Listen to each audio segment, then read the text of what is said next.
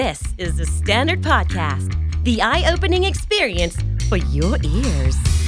สวัสดีครับ ผมบิ๊กบุญ และคุณกำลังฟังคำนี้ดีพอดแคสต์สะสมสับกันวลนิดภาษาอังกฤษแข็งแรง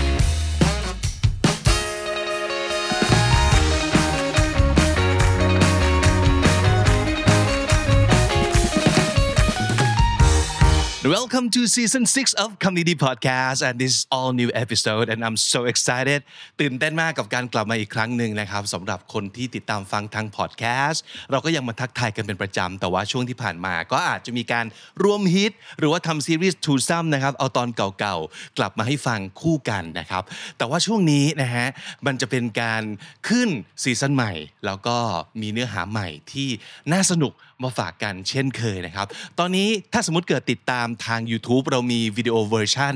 ให้ได้ดูกันด้วยนะครับ ไม่ได้ดูแต่หน้าผมอย่างเดียวนะครับ แต่ว่าจะให้ดูคำศัพท์นะครับที่เราสามารถจะขึ้นให้ สะกดคำให้แล้วก็ขึ้นความหมายให้เผื่อใครอยากจะแคป เอาไว้ หรือว่าใครอยากจะเอากลับมาดูย้อนหลัง ฟังกันไปแล้วก็ดูสับดูสำนวนกันไป ก็อาจจะสะดวกยิ่งขึ้นนะครับสำหรับคนที่ติดตามทาง YouTube เป็นประจำอยากจะให้ลองไปดู Benefit ของการเป็น KND Member นะครับที่ KND Club ครับอย่างน้อยตอนนี้นะฮะสำหรับ Member ทุกคนของ The Clan ครับเราจะมี2 tier ด้วยกันนะครับก็คือเป็น The Tribe กับ The Clan ครับสำหรับ Member The Clan นะฮะทุกๆเดือนคุณจะได้ one on one session กับ Big บุญนะครับนั่นก็คือสิ่งที่เรียกเอ่อเราเรียกกันว่าเช่าลุงนั่นเองนะครับเหมือนเป็นชื่อเล่นแต่จริง ๆ มันก็เป็นการเช่าลุงจริงๆแหละ แต่ว่า 1 โอเค ผมก็ลุงจริง ๆ 2 คุณไม่ต้องเช่าครับ เพราะว่าเราจะให้คุณฟรีๆ เป็น benefit สำหรับคนที่เป็น member The Clan อยู่แล้วนะครับ so please consider joining us at the Candy Club and be a part of Thailand's bilingual community and we're gonna be having so much fun together มีกิจกรรมอีกมากมายที่กำลังรออยู่นะครับ แล้วก็จัดสรรให้สำหรับสมาชิกโดยเฉพาะ แล้วก็สำหรับคนที่อยากจะสนับสนุนช่องเราด้วยนะครับ ก็สามารถทำได้โดยการ join the club นั่นเองนะครับ เอาละฮะช่วงนี้เป็นช่วงที่ใกล้ ปีใหม่แล้วนะครับ ทุกๆ ครั้งที่ปีใหม่กำลังจะมาเยือน เทศกาลกำลังจะมาเยือนจะมี 2 อย่างเกิดขึ้น สิ่งที่หนึ่งคือจะเป็นช่วงที่เรากินเยอะมากเลยนะครับ และสิ่งที่สองมันจะเป็นช่วงที่เราอยากจะให้อะไรดีๆ กับตัวเอง เป็นของขวัญเป็นรางวัลให้กับตัวเองนะครับ โดยการสร้าง New Year Resolution ที่ดูสวยงามและมีความหวังขึ้นมานะครับ แต่ใครๆก็รู้ว่า New Year Resolution เนี่ยทำยากเหลือเกิน โดยเฉพาะอย่างยิ่งหนึ่งสิ่งที่มันจะเป็นสิ่งที่ ฮิตมากๆ ทุกคนพูดถึงทุกคนอินคลูดลงไปใน resolution ของตัวเองคือ เรื่องของการกิน I wish no I will eat better I will take care of my body I will exercise I will work out I will keep moving แต่นั่นก็คือสิ่งที่ ทำยากที่สุดเลยนะครับ วันนี้เราคุยกันเฉพาะเรื่องของการกินอย่างเดียวเลย ไปได้ศัพท์คำหนึ่งมา ซึ่งน่าสนใจมากเลยจริง ๆ ได้มาจากทีมน้องๆในเอ่อในใน KND นะครับก็คือเอ่อพูดถึงคำว่า intuitive eating น่าสนใจนะ อันนี้ไม่ใช่ diet fad นะก็คือไม่ใช่กระแสของการไดเอทชั่วครั้งชั่วคราว แต่ คงต้องเรียกว่ามันเป็น mindset อย่างหนึ่งนะครับในเรื่องของการกินนะครับ มันคืออะไรคาว่า intuitive ก่อน intuitive มันแปลว่าอะไรก็ตามที่เราทำตามสัญชาตญาณตามความรู้สึกโดยที่ไม่อ้างอิงกับเรื่อง fact ไม่อ้างอิงกับเรื่อง information ต่างๆ ก็คือทำตามสัญชาตญาณของเราทำตามความรู้สึกของเรา นั่นคือความหมายของ intuitive การกินโดยสัญชาตญาณฟังดูแล้วมัน มันหายนะเหมือนกันนะคือ ถ้าเกิดเราอยากกินแล้วเรากินได้หมดเลยเหรอเออหลายๆคนอาจจะตั้งคำถามอย่างนั้นนะครับ แต่จริงๆไม่ใช่นะครับ การกินตามสัญชาตญาณคุณต้องเข้าใจตัวคุณเองว่า you have to know your body you have to know your hunger อ่านี่คือจทย์ที่ดีมาก ความหิวของเราเป็นยังไง เราต้องเข้าใจมันนะครับ อยากจะพูดถึง 2 ความหิวด้วยกัน1คือ physical hunger และ 2 คือ emotional hunger สองอย่างเนี่ยทุกคนมี นะครับแล้วมันก็เป็นสิ่งที่ต้องมาคู่กันอยู่แล้ว แต่หายนะจะเกิดขึ้นคือเมื่อเราแยกสองอย่างนี้ ไม่ออกว่าอะไรคืออะไรกันแน่ ตอนนี้ตอนที่เรากินเนี่ยเรากำลังรับใช้อะไรอยู่ so when you eat maybe you have to ask yourself that it, whether or not you're experiencing physical hunger or emotional hunger นะครับสองอย่างนี้ไม่ได้แปลว่าอะไรดีกว่าอะไรเสมอนะครับ แต่ว่าเราต้องเข้าใจว่ามันทำงานกันยังไง คอนเซปต์อันหนึ่งของ intuitive eating ที่น่าสนใจมากคือ you have to make peace with your food สำนวนนี้ดีมากนะครับ อยากให้ทุกคนได้จำเอาไปใช้เลย การ make peace with อะไรสักอย่างหนึ่งคือ maybe something or someone has bothered you for a long time and you kind of feel like you have no grip over or you have no control over something and you kind of feel that it it keeps bugging you for the longest time but when you make peace with it that means you kind of want to stop that feelings that you have to struggle with something or you have to eventually be okay with your feelings towards something that that is the meaning of making peace with something หลายๆ คนจะมีเขาเรียกว่าปมบางอย่างกับอาหาร ทุกคนน่าจะมีนะ อาหารบางอย่างที่เราจะบอกกับตัวเองว่า this is bad for you this is bad food so you have to stay away as far away as you can from these kind of food หนังไก่ทอด ของกรอบ ของหวาน ขนมเค้ก ชาไข่มุก หรืออะไรก็ตามทีที่ทั้งตัวคุณเองแล้วก็ อาจจะเป็นปัจจัยมากมายรอบตัวคุณบอกคุณว่ามันไม่ดีนะ คุณต้องพยายามอยู่ห่างจากมันมากที่สุด so intuitive me uh, intuitive eating means you have to make peace with your food นั่นก็แปลว่าเลิก judge อาหารของคุณได้แล้วว่าอะไรมันดีอะไรไม่ดี นี่คืออาหารที่ชั่วๆเหล่านี้ อย่าไปแตะต้องมัน so those kind of feelings has have to be gone coming back to physical hunger or emotional hunger so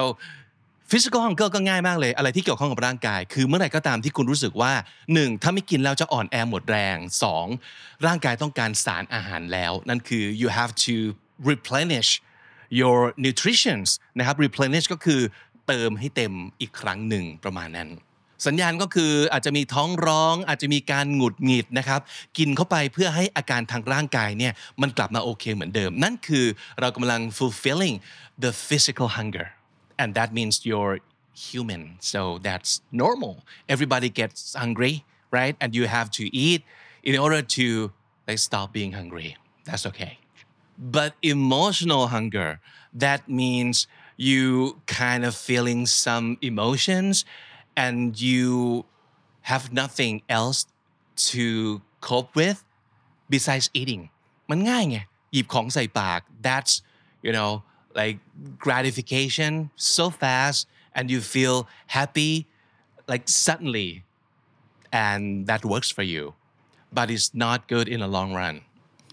มันคือความหิวที่ถูกขับเคลื่อนด้วยอารมณ์ ไม่ว่าจะเป็นอารมณ์เศร้า อารมณ์เหงา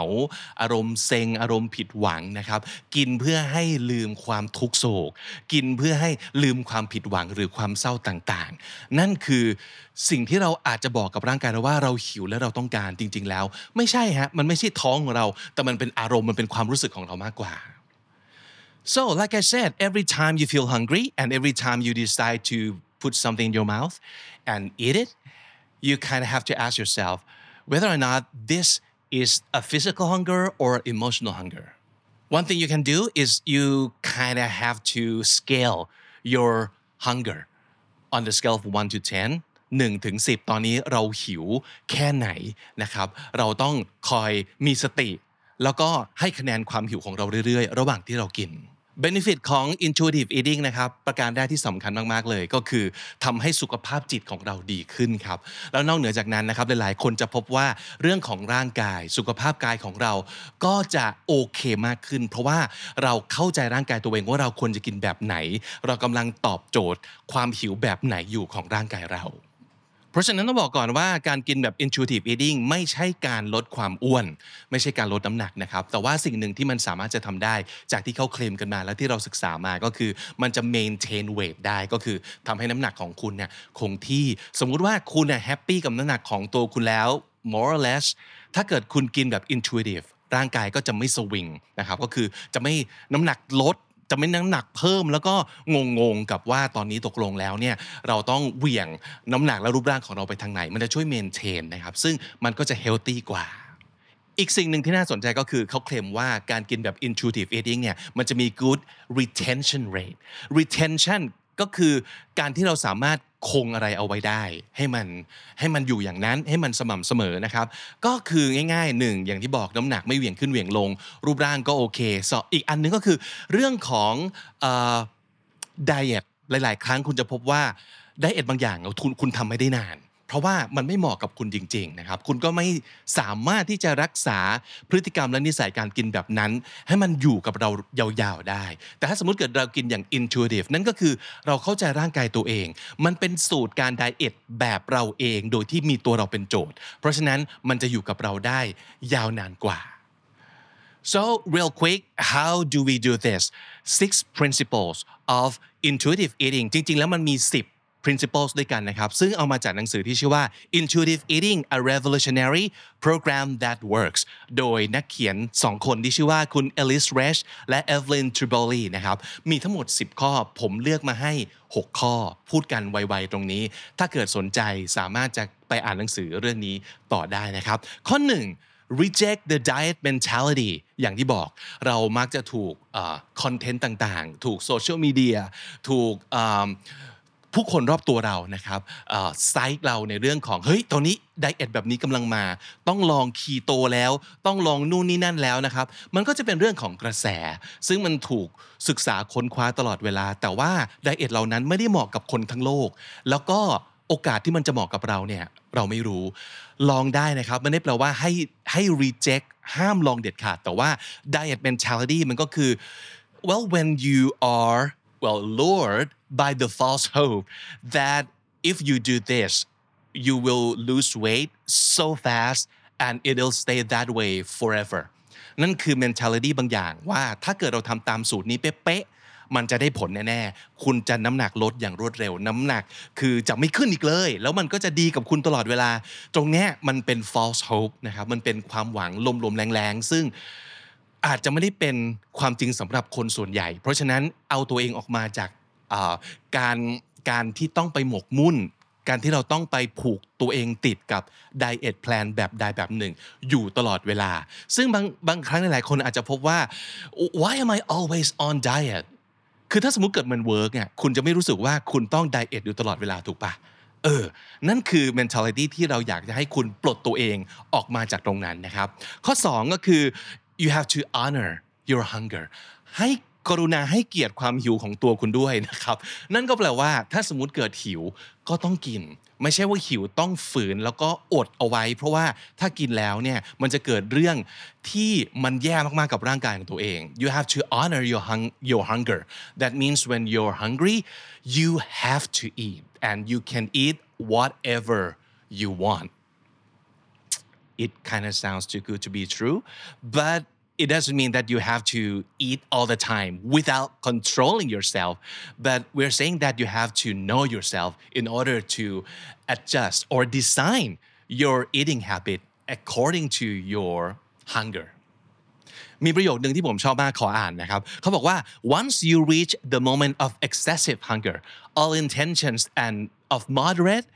conscious eating are fleeting and irrelevant ก็แปลว่าเมื่อไหร่ก็ตามที่คุณ ทนหิวมากจนเกินไปนะครับ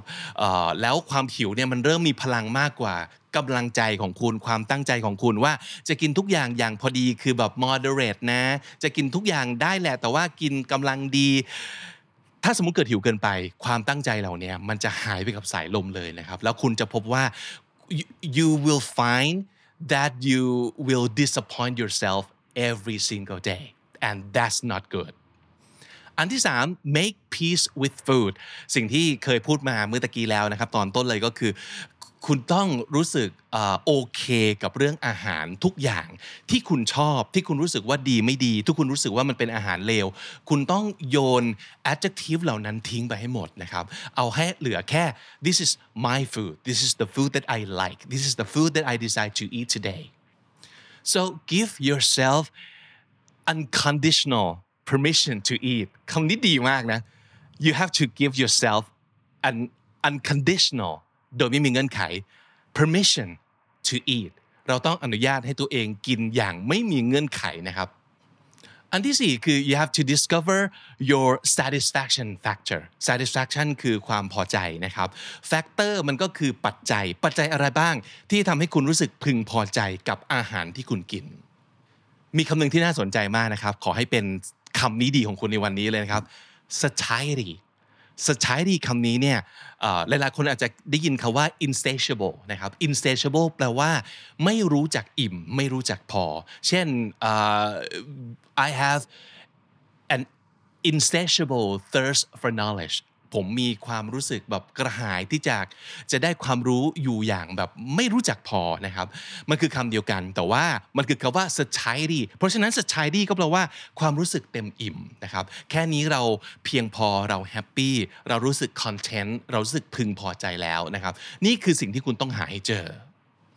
เขาบอกอย่างนี้ครับ when you eat what you really want in an environment that is inviting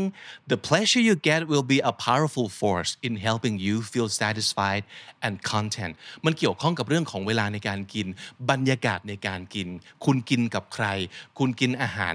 นี้ด้วยวัตถุประสงค์อะไรในมูดไหน ทั้งหมดทั้งปวงมันจะสร้างเป็น experience ที่ทำให้คุณรู้สึกเต็มอิ่ม หลายๆ ครั้งสังเกตไหมครับความรู้สึกอิ่มอิ่มของเราในอาหารมื้อนี้ไม่ได้อยู่ที่เรากินอะไรเข้าไปมากแค่ไหนแต่อาหารที่เราเลือกกินมันถูกใจเราไหม เรากินกับคนที่ถูกใจเราไหม ในบรรยากาศในทุกสิ่งทุกอย่างที่เราเลือกเองไหม นั่นคือสิ่งที่จะนำมาซึ่งคำว่า satiety คุณรู้สึกเต็มอิ่มอิ่มเอม กับอาหารมื้อนี้ feel your fullness อันนี้ก็สำคัญมากข้อ 5 นะครับ ก็คือคุณต้องรู้จักคือคุณต้องมีเซนเซอร์ที่ดีพอที่จะสามารถบอกได้ โอเค อันเนี้ยอิ่มแล้ว เรียกว่าอิ่มแล้วนะครับ so you have to look for or listen to uh, your body sign that is telling you that okay dude this is enough this is okay we no longer feel hungry หลายๆ คนไอ้เส้นนี้อยู่ตรงไหนเนี่ยไม่เคยบอกได้เลยนะ ในการกินน่ะว่าโอเค ตอนนี้ถึงจุดที่ไม่หิวอีกต่อไปแล้ว และสิ่งที่จะกินต่อจากนี้ไปเนี่ยไม่จำเป็นแล้วนะครับ ต้องหาจุดนี้ให้เจอ และสุดท้ายผมชอบวันนี้มากเขาบอกว่า you have to respect your body